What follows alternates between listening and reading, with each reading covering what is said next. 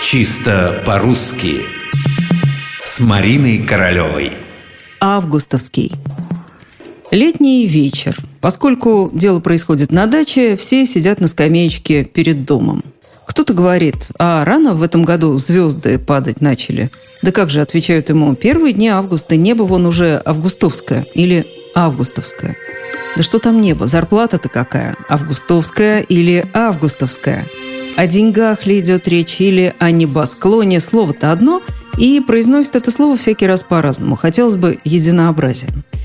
Тут мне, правда, вас порадовать особенно нечем. Увы, в словарях есть варианты. А для любителей определенности ничего не может быть хуже вариантов.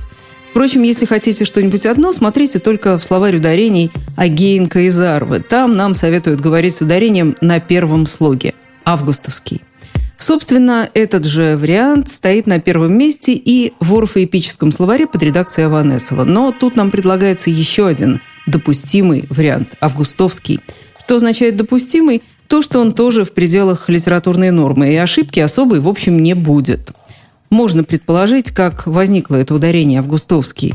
Произносить «августовский» не слишком удобно. Много слогов после ударного. Приходится напрягаться, как-то выговаривать. Намного легче, когда ударение в середине слова «августовский».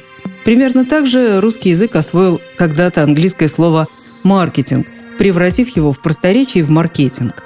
Но это уже совсем другая история, которая не имеет отношения ни к августовскому небу, ни к августовской зарплате.